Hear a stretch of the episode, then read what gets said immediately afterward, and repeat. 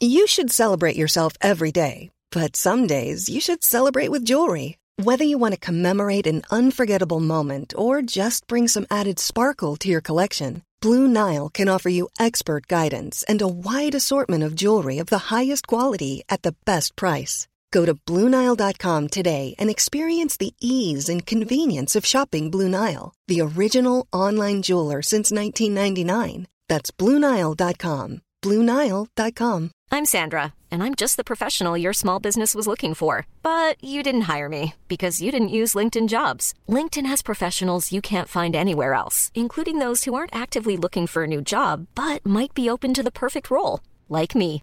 In a given month, over 70% of LinkedIn users don't visit other leading job sites. So if you're not looking on LinkedIn, you'll miss out on great candidates like Sandra. Start hiring professionals like a professional. Post your free job on linkedin.com/people today.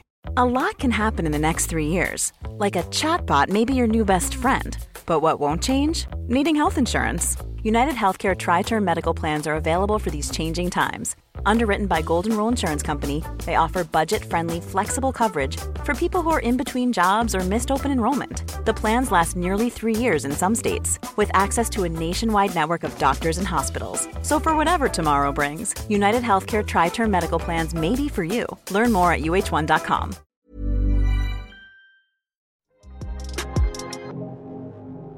Ciao, io sono Elles, benvenuti o bentornati a Cambio di Piano.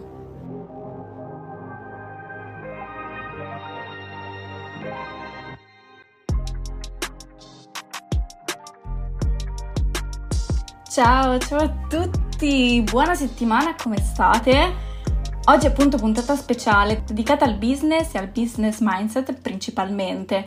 Facciamo questa enorme e gigantesca premessa, io non sono un'esperta, anzi sono probabilmente l'ultima persona da cui dovreste prendere consigli. Forse proprio per questo posso darvi pochi ma buoni consigli da mettere in pratica e che vi possono realmente aiutare nel vostro percorso e che in realtà si possono adattare a tutti. Infatti questa serie di consigli che mi sono assegnata giù per oggi potete applicarli indipendentemente da, dalla vostra situazione lavorativa, eh, veramente possono essere sempre validi, basta adeguarli alle varie circostanze e avete fatto, per cui secondo me era anche importante condividere queste cose con voi proprio perché possono aiutare davvero tutti, non, non, c'è distinzione tra chi ha un proprio business oppure no. È chiaro che andrò a parlare per tutti coloro che lavorano in proprio, vogliono aprire la propria azienda, insomma, per quelle persone che o lo stanno già facendo o che vogliono farlo, ma valgono anche davvero come consigli anche per chi ha un lavoro come come dipendente, un classico lavoro d'ufficio. Non pensate di dover saltare questo episodio semplicemente perché andrò a parlare di qualcosa che non vi riguarda. Comunque, facciamo un'altra gigantesca premessa. Sono la prima a fare veramente tanta fatica ad applicare tutta questa mole di roba quotidianamente. Io leggo tanti libri in merito, mi guardo tanti speech su YouTube, ascolto tanti podcast, ma dopo un po' alla fine i consigli sono sempre gli stessi, che sono giustissimi ed è giustissimo risentirli spesso perché a volte si dimenticano, ma è comunque complicato applicare tutto questo tutti i giorni, veramente difficile. Abbiate pazienza con voi stessi e sì, se voi siete i primi che ascoltate questi consigli giorno dopo giorno, magari in modalità diverse, in lingue diverse, ma fate fatica ad applicarli, siamo in due. Non so se voi vi capita di ritrovarvi a volte sopraffatti dai vostri pensieri. In realtà, in un modo o nell'altro, parlo sempre di questa cosa nei miei episodi, perché a me capita moltissimo. Io sono una che pensa troppo e, e, a volte rimango incastrata all'interno dei miei stessi pensieri e faccio fatica a discostarmi da loro e a capire veramente che cos'è la realtà rispetto a che cosa ho ingigantito io dentro la mia testa. Però comunque spesso sono sopraffatta dai sensi di colpa. E credo che questa cosa purtroppo accomuni moltissimo non solo degli imprenditori, dei liberi professionisti, ma anche de- proprio delle persone in generale e di quelli della mia generazione ovvero il fatto di non sentirsi mai abbastanza, di non fare mai abbastanza, di non essere abbastanza produttivi, di non guadagnare abbastanza, di essere dunque un continuo fallimento, non solo per la società, ma anche e soprattutto per la propria famiglia, per il proprio gruppo di amici, per la propria eh, nicchia di persone che, a cui vogliamo bene, ecco. Come dico sempre, lo dico veramente in ogni episodio, infatti sono estremamente ripetitiva, ma a me per prima serve ripetere queste cose, i pensieri formano la nostra realtà. Se seguite il podcast da un po', quindi mi seguite, appunto sentite ripetere sempre le stesse cose, se seguite altri tipi di contenuti che eh, sono motivazionali, che parlano di benessere psicofisico e quant'altro, sentirete spesso appunto dire che i pensieri formano la nostra realtà. Verissimo. E il problema è proprio perché i nostri pensieri ci danno non solo il, la lettura di come vediamo noi stessi e le nostre azioni, ma di come anche interpretiamo le azioni degli altri. Dunque, e di conseguenza, è un grande circolo vizioso. Io penso di essere un fallimento, quindi anche se cercherò con tutta me stessa di non esserlo, continuando a pensarlo, in pratica lo divento per forza, inevitabilmente. E il vero quindi cambiamento è smettere non di avere questi pensieri, perché penso che sia veramente impossibile smettere di avere autocritica, smettere di pensare determinate cose di noi stessi. La, il vero cambiamento avviene quando smettiamo di crederci ciecamente, perché spesso e volentieri noi crediamo ciecamente alle critiche negative che ci autofacciamo, no? Noi ci conosciamo meglio di chiunque altro, noi passiamo continuamente troppo tempo con noi stessi e quindi noi ci fidiamo tantissimo del nostro pensiero e delle critiche che muoviamo contro noi stessi. Però la cosa divertente, tra virgolette, perché in realtà è molto tragica, è che questa cosa non avviene al contrario, ovvero pensate a io sono un fallimento. Ripetetevelo magari più volte nella testa, ma non importa, cioè generalmente appunto le critiche negative le prendiamo subito per buone e per assodate, quindi io sono un fallimento. Fino a che punto ci credete a questa frase io sono un fallimento? Purtroppo temo che la percentuale sia molto alta eh, del fatto che ci crediate di essere un fallimento, specialmente se è stata una brutta giornata, ma anche se non lo è stata. E anche quando vi sforzate di dire io non è vero che sono un fallimento, ho raggiunto questa cosa, quell'altra e quell'altra ancora, ci saranno dei giorni in cui sarà estremamente difficile cercare di confutare in maniera anche logica un'affermazione di questo tipo. Quindi, a furia di ripetervi continuamente io sono un fallimento nella testa, non solo ci crederete, ma lo diventerete inevitabilmente. Esperimento al contrario. Io sono grandiosa. Anche se ve lo ripetete più volte nella testa, specialmente all'inizio, vi farà strano pensare a una roba di questo tipo, cioè io sono grandiosa, cioè insomma, magari c'è una lucina nella vostra testa che ogni tanto si accende e dice sì cavolo, io sono estremamente grandiosa perché sono la persona più grandiosa che conosco. Però ci sono altre volte, altri giorni in cui è veramente difficile credere a una frase di questo tipo, no? E quindi in questo caso magari la percentuale è più bassa, no? A che punto ci credete? Ah, io sono grandiosa al 50%? Al 20%? All'80%? Se pensate di crederci al 100%, ma ne siete estremamente convinti, cioè ci mettereste la mano sul fuoco, buon per voi, insegnateci come si fa a credere ciecamente ogni giorno una cosa di questo tipo, perché è molto più facile, almeno per la persona che sono io, credere di essere un fallimento che essere grandiosa, no? Non tutti i giorni, dipende. In questi giorni, tra l'altro, ho ricominciato a meditare, questo è un mio divagare come al solito e raccontarvi i fatti miei. Ho ricominciato a meditare perché soffro t- tantissima ansia in questo periodo, proprio perché sono di nuovo intrappolata all'interno dei miei pensieri, sono di nuovo intrappolata nei sensi di colpa e la meditazione mi aiuta molto, non solo a rilassarmi, ma anche a distaccarmi dai pensieri. Ovviamente non è una procedura facile e immediata. Anche per me che ormai non dico che sono super esperta in meditazione, ma ormai la faccio da diversi mesi, se interrompo comunque ci metto un po' di nuovo a rodare e visto che da un po' che non meditavo e adesso ne sento veramente la necessità e quindi ho ricominciato, è chiaro che i veri benefici ne, ne, sono consapevole e li comincerò a sentire tra una settimana, tra due settimane. Però comunque anche solo aver cominciato a meditare da qualche giorno, nel momento in cui medito, anche se faccio molta fatica a concentrarmi, sento già un masso in meno sul petto. È come se togliessi appunto questi massi che mi porto dietro tutti i giorni. Comunque, riprendiamo il discorso. Io sono grandiosa da io sono un fallimento. Quanto è difficile credere di essere grandiosi nei giorni in cui sembra che ci vada tutto male, in cui è facilissimo trovare prove a sostegno del fatto che invece siamo un fallimento. questo tipo di pensieri, questo tipo di ragionamenti, specialmente quando si lavora in proprio, quando si ha una propria azienda o si è responsabili per qualcun altro, sono brutti pensieri che veramente ci mettono più che i bastoni tra le ruote, cioè proprio ci impediscono di avanzare e spesso ci fanno fare una serie di cose che poi o, non, o ci pentiamo di aver fatto o come non avremmo voluto fare. E comunque questa cosa di credere di essere propensi a credere molto più facilmente alle cose negative su noi stessi che non alle cose positive, come dice mia nonna, mi manda i matti. È una cosa che veramente non ho mai capito, cioè in base a che cosa, soprattutto a livello logico, perché noi siamo molto critici con noi stessi? Cioè, da dove l'abbiamo imparata questa cosa? A fidarci principalmente delle cose negative? Perché quando guardiamo il mondo esterno, quando ci approcciamo alle altre persone, non è detto che noi applichiamo questo stesso ragionamento con gli altri. Quindi perché dovremmo farlo con noi stessi?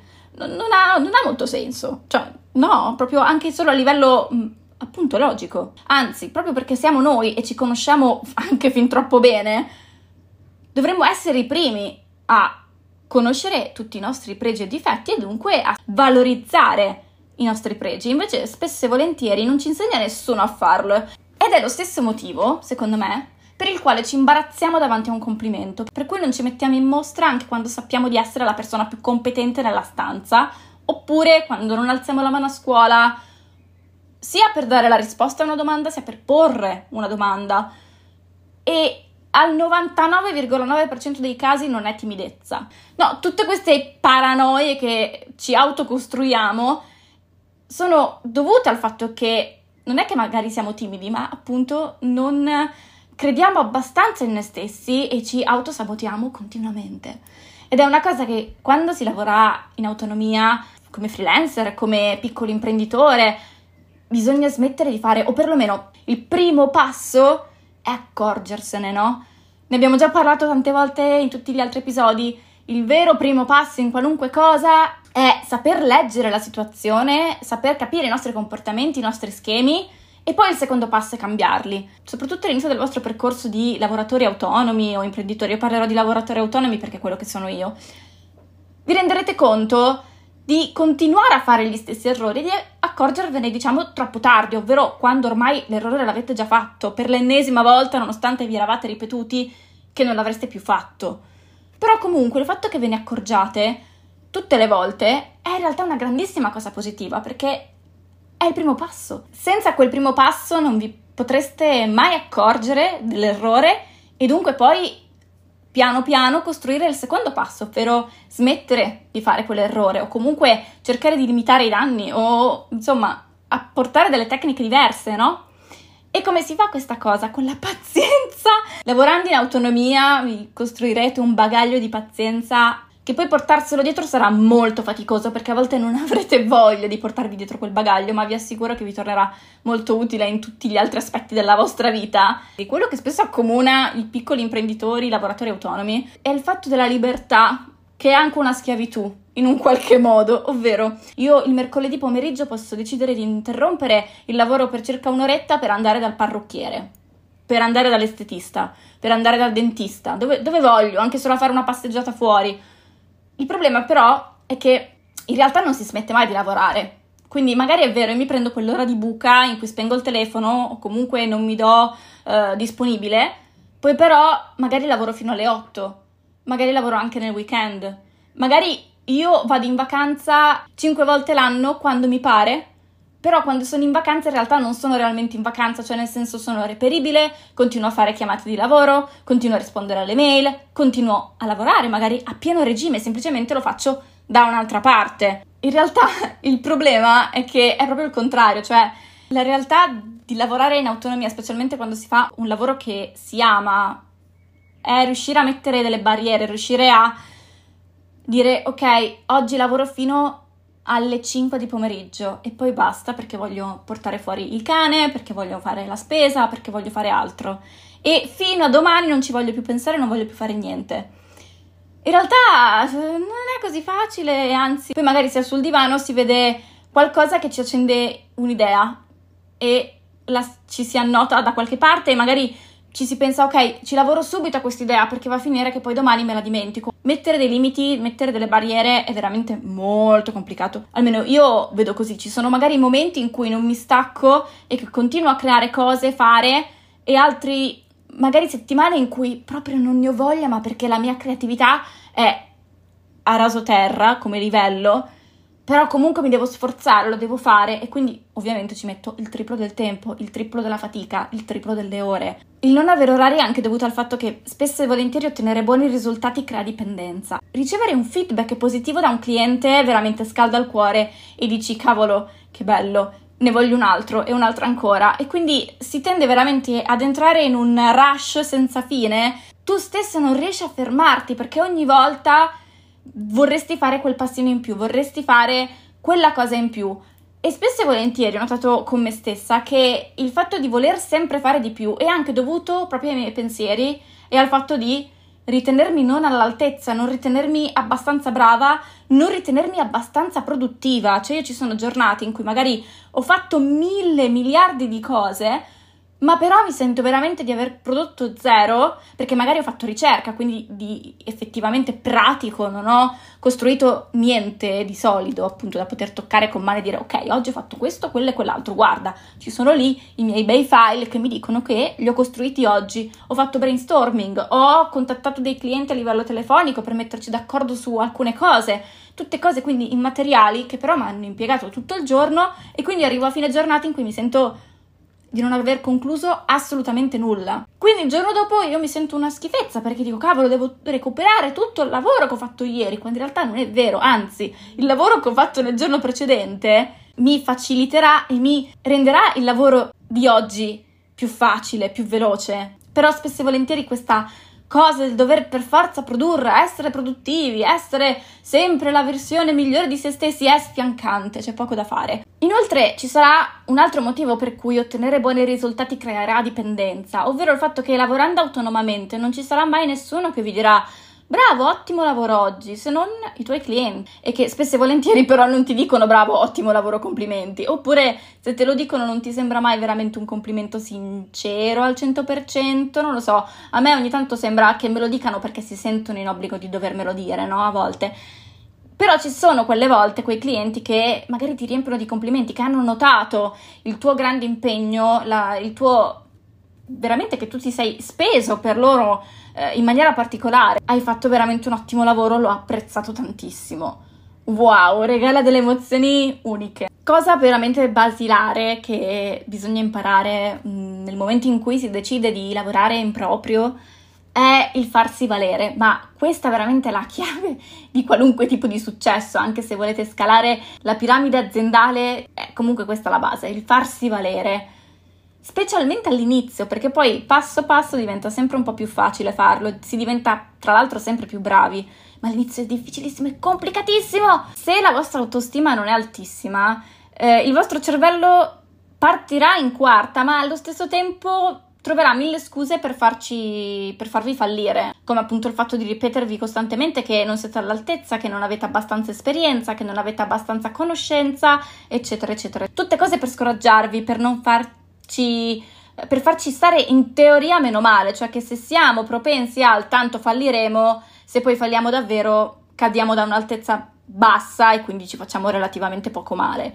Però in realtà pensando di fallire falliremo al 99%, perciò eh, cerchiamo di evitare di autocostruirci una profezia che si autoavvera. Ad esempio, una cosa che mi sentivo dire spessissimo dalle persone all'esterno e che quindi dopo un po' ho cominciato a farlo anche io, è di tenere i prezzi bassi. Ah, ma sei all'inizio quindi devi tenere i prezzi bassi. Ma chi l'ha decisa questa cosa? Anche perché, vabbè, nel mio campo ci sono tantissime spese, però anche se io costruissi, che ne so, eh, intagliassi il legno, ok? Io comunque non solo devo comprare il legno e gli strumenti per intagliarlo, ma anche tutta un'altra serie di cose, anche banalmente la crema mani con cui eh, massaggiarmi le dita tutte piene di calli a fine giornata, ok?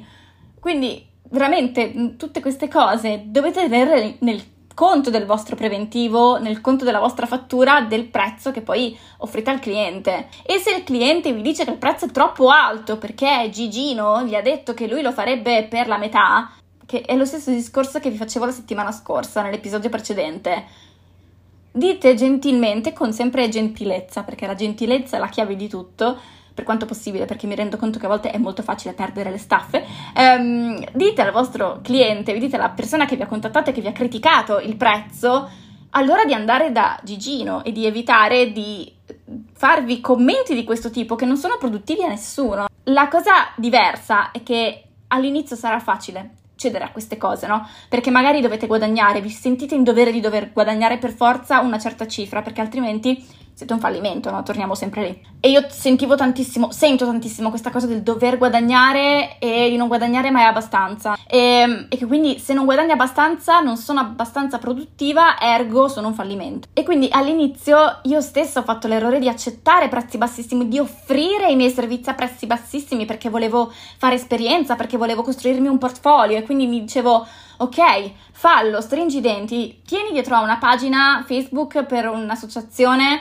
per 5 euro al mese sostanzialmente, cioè, praticamente erano davvero 5 euro al mese, follia, cioè non fatelo, anche perché poi il problema è che queste persone, se capiscono il, il valore dello, del vostro servizio e quindi sanno che si stanno approfittando di voi, comunque è vagamente diverso, nel senso che appunto loro sanno qual è il valore reale del lavoro che voi gli state facendo, semplicemente sono furbi, si stanno approfittando di voi.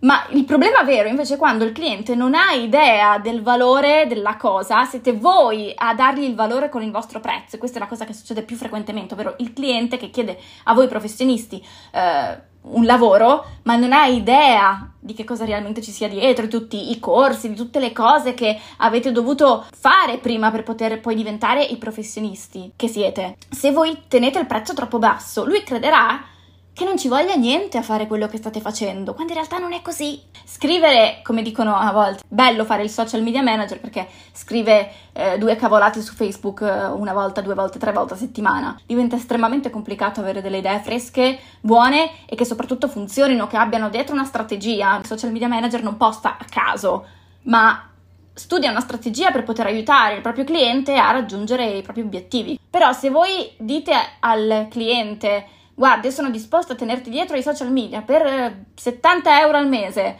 creandoti tre post a settimana, perché tu vuoi con tutto te stesso che qualcuno investa in te e che ti affidi la propria azienda da quel punto di vista per costruirti un portfolio, per magari raggiungere risultati straordinari. Poi però è un problema poi alzare con quel cliente il prezzo. Il prezzo in qualche modo è il nostro biglietto da visita. Se voi fate pagare un servizio da 70 euro, è un servizio da 70 euro. Se voi fate pagare un, un, un, lo stesso servizio 3.000 euro, anche se magari il prodotto alla fine dei conti è lo stesso, spiaccicato, non c'è più o meno impegno, non c'è nulla di diverso, per il cliente sarà tutta una cosa diversa, sarà una veramente è come se avesse a che fare con due cose diverse. Darà molto più valore al servizio dei 3.000 euro. E sarà molto più contento dei risultati, ve lo assicuro, perché la cosa quanto eh, poi brutta è rendersi conto di dare il 100% di se stessi, impegnarsi tantissimo, ore e ore di ricerca, ore e ore sui libri per aiutare il proprio cliente e poi che magari quello che vi paga 70 euro al mese alla fine non è neanche tanto soddisfatto perché lui si aspettava, che ne so, di eh, diventare la nuova Chiara Ferragni dei gelati, per esempio, se ha un'azienda di gelati, quindi di avere milioni di follower nell'arco di un paio di settimane. Magari non ha idea di quello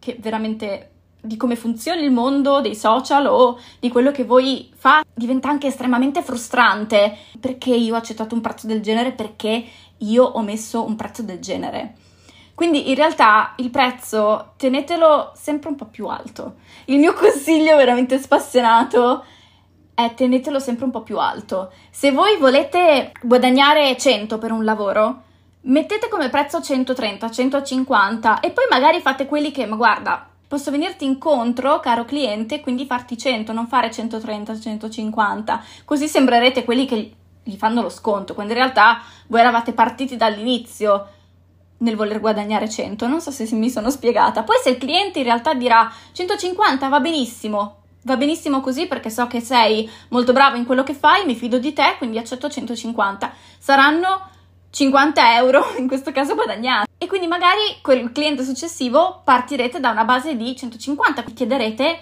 200 euro è anche infatti difficile a volte con i lavori un po' più non dico creativi però quelli che non si basano per forza su tariffa oraria riuscire a dare un prezzo la cosa che spesso non, non, si capisce dall'esterno è che in realtà non c'è un prezzo fisso. Come si stabilisce i prezzi? È una cosa che mi sono chiesta tantissime volte prima di incominciare davvero a essere una libera professionista, ma come si decide un prezzo? Come, in base a che cosa? In base a quello che ti senti. Ovvero, secondo te, se, tu che ti conosci, che conosci le tue abilità, le tue, la tua professionalità e tutto quanto, quanto ti pagheresti se tu fossi un cliente? Quanto ti pagheresti per un tot servizio. Quello è il prezzo che dovete chiedere al vostro cliente. Ricordatevi sempre che in questo lavoro siete voi alla guida della macchina. Ergo per cui, anche quando avete disperatamente bisogno di soldi, anche per una questione proprio di orgoglio personale, anche e soprattutto quando è una questione di orgoglio personale, scendete a patti solo se vi sembra un patto vantaggioso. Se vi sembra un patto svantaggioso che voi accettate solo perché vi sentite costretti a farlo, non lo fate, perché poi veramente il vostro orgoglio in quel caso vi prenderà a bastonate perché comunque ci impiegherete lo stesso tempo che impiegate per i clienti a cui fate prezzo pieno. E ripeto, come ho detto anche la settimana scorsa, spesso e volentieri chi vi chiede prezzi stracciati non solo non si rende conto di quello che c'è dietro, ma non gli interessa, quindi non vi farà mai dei complimenti, non apprezzerà mai veramente quello che voi state facendo per lui e magari troverà sempre delle scuse per criticarvi, per pagarvi meno, per pagarvi in ritardo. Quando vi sentite che c'è qualcosa che non va, quando avete quell'istinto di dire ma veramente io non vorrei scendere a patti perché già il prezzo è molto concorrenziale ed è già basso secondo me, quindi vorrei evitare di scendere ancora. Quando avete questo genere di pensieri qui, seguiteli, dategli ascolto. E a me è una cosa che aiuta tantissimo, oltre appunto a cercare di, eh, per decidere i prezzi, di essere come se io fossi la mia stessa cliente, è di guardarmi a distanza. Si può applicare a qualunque ambito della propria vita e si può fare se, scegliendo queste due modalità. Io preferisco la prima, c'è però chi preferisce la seconda, ovvero guardarsi gli di, con gli occhi di qualcun altro.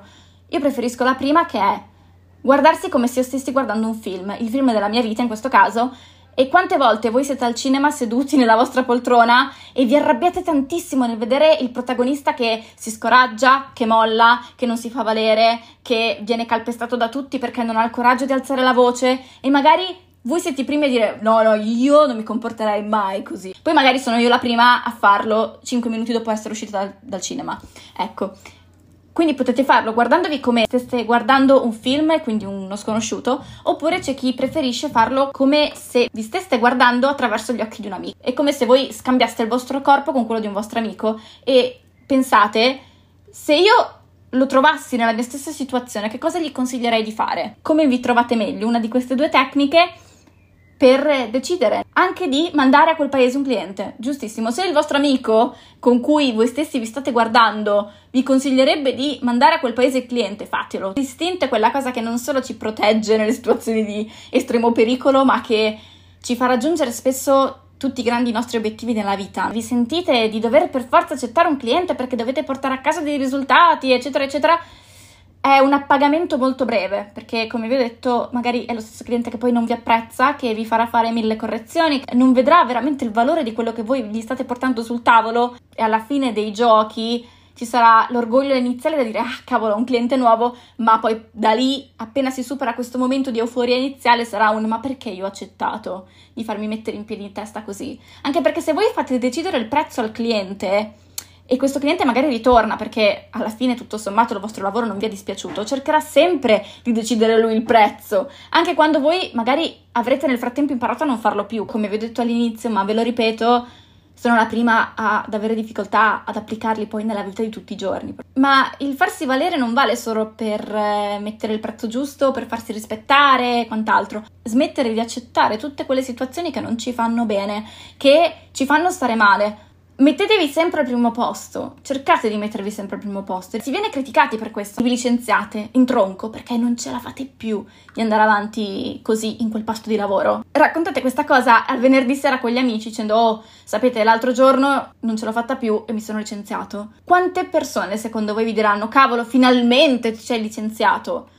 O ci saranno quelli, e ci saranno purtroppo, che diranno: Ma sei fuori, ma sei impazzito, ma non era meglio prima farlo? Dopo aver trovato un altro posto di lavoro, cioè così adesso sei disoccupato a casa e se magari non trovi qualcos'altro? A tutte queste persone direi, ok, ma io mi sono messa al primo posto, cioè io mi, ho scelto di licenziarmi perché la verità è che io pensavo di licenziarmi da anni e non ho mai avuto il coraggio di farlo. Mi sono sempre detta prima devo trovare un altro posto, prima devo fare quest'altra cosa, lo farò in un momento più opportuno ma sono tutte cose che non sono reali, cioè si troverà sempre una buona scusa per non farlo e vi renderete conto che quando mettete paletti di questo tipo non succederà mai. È il contrario che deve avvenire, ovvero io prendo in affitto un ufficio più grande perché se poi arrivo a fatturare Y mi servirà un ufficio più grande. Deve essere un, un tipo di, la, di eh, pensiero al contrario. A volte tutte queste scuse che ci mettiamo sono solo cose che ci fanno procrastinare il raggiungimento del nostro obiettivo. Non so se mi sono spiegata. Quindi il farsi valere, il mettersi al primo posto, non vuol dire per forza buttarsi a capofitto dentro a un pozzo, ma semplicemente quando continuiamo ad avere lo stesso pensiero per tanto tempo, quando ci saranno le condizioni A e B, farò C Magari per avere le condizioni A e B dovrete prima fare C. Tipo a me è successo col sito. Il sito è un costo, è un costo abbastanza importante se si, ha, se si prende una piattaforma, eh, ad esempio sono con Squarespace che mi piace tantissimo, però è abbastanza costoso e per anni mi sono detta no, il sito lo faccio l'anno prossimo perché devo prima guadagnare tot per avere il sito. Il sito è un investimento, cioè tutto è un investimento, quindi io mi prenderei come professionista se non avessi un sito? Molto probabilmente no. Pertanto forse è il caso di fare prima il sito e poi pensare a quanto guadagnare. Se voi volete guidare un camion, prima dovete prendere la patente per poter guidare il camion. Quindi sì, se potete fatele prima e lasciatevi sorprendere da come l'investimento vi tornerà poi indietro, perché se siete i primi a scommettere su voi stessi, lo faranno anche gli altri. Si pensa, ma che pazzia farlo prima, va a finire che non va in porto e che ho sprecato un sacco di soldi. Ma in realtà non è vero, perché anche se non va in porto e ho sprecato un sacco di soldi, tra molte virgolette, è stata una lezione che ho imparato, che se no non avrei mai imparato. E quindi magari tra un anno che mi capiterà un'opportunità molto più grande, grazie a quello che ho imparato da questo fallimento saprò gestire meglio la situazione. Sono tutti tasselli, cioè ogni cosa gioca a proprio, uh, a proprio vantaggio e l'imprenditoria, piccola o grande che sia, non è mai un percorso dritto, non è mai grande, unica salita, ci sono tante salite, tante discese, è un continuo su e giù. Anche proprio perché magari non crediamo abbastanza in noi stessi, perché non investiamo abbastanza in, in noi stessi. Investite sempre in voi stessi perché in qualche modo vi tornerà sempre indietro, anche solo con una gigantesca, importante lezione da imparare. E oltre a questo ricordatevi che il vostro talento, le vostre competenze, la vostra istruzione, alta o bassa che sia, non è importante, hanno un valore e un costo. Quindi rispettatevi, fatevi valere anche con voi stessi. Se voi mettete nel vostro listino prezzi 500, ma in realtà vorreste mettere 1000, mettete 1000. Siete sempre in tempo e non lo fate, come vi ho detto prima, però siete sempre in tempo poi a far pagare 500. Non lo so, spero che abbia un senso tutto quello che ho detto. Non mollate mai i vostri sogni, non mollate mai i vostri obiettivi perché se siete i primi a crederci, anzi se e solo se voi ci credete, li raggiungerete tutti. Se voi non ci credete, purtroppo difficilmente andrete da qualche parte. Questa è la cruda e brutta verità. E spero di avervi davvero aiutato, farvi, di avervi fatto sentire un po' meno soli, un po' più compresi e di avervi dato dei consigli che potranno anche solo tornarvi utili o che torneranno utili a me. Magari in un futuro riascolterò questo episodio e sarò sorpresa dalla mia saggezza. Va bene, grazie di aver ascoltato e noi ci sentiamo settimana prossima. Ciao! Planning for your next trip? Elevate your travel style with Quince. Quince has all the jet setting essentials you'll want for your next getaway, like European linen premium luggage options, buttery soft Italian leather bags, and so much more. And is all priced at 50 to 80% less than similar brands. Plus, Quince only works with factories that use safe and ethical manufacturing practices. Pack your bags with high-quality essentials you'll be wearing for vacations to come with Quince. Go to quince.com slash pack for free shipping and 365-day returns. Hold up. What was that? Boring. No flavor. That was as bad as those leftovers you ate all week. Kiki Palmer here, and it's time to say hello to something fresh and guilt-free. Hello Fresh. Jazz up dinner with pecan-crusted chicken or garlic butter shrimp scampi. Now that's music to my mouth. Hello Fresh. Let's get this dinner party started. Discover all the delicious possibilities at hellofresh.com. Imagine the softest sheets you've ever felt. Now imagine them getting even softer over time. That's what you'll feel with Bowl and Branch's organic cotton sheets. In a recent customer survey, 96% replied that Bowl and Branch sheets get softer with every wash. Start getting your best night's sleep in these sheets that get softer and softer for years to come. Try their sheets with a 30-night guarantee. Plus, get 15% off your first order at bowlandbranch.com. Code BUTTERY. Exclusions apply. See site for details.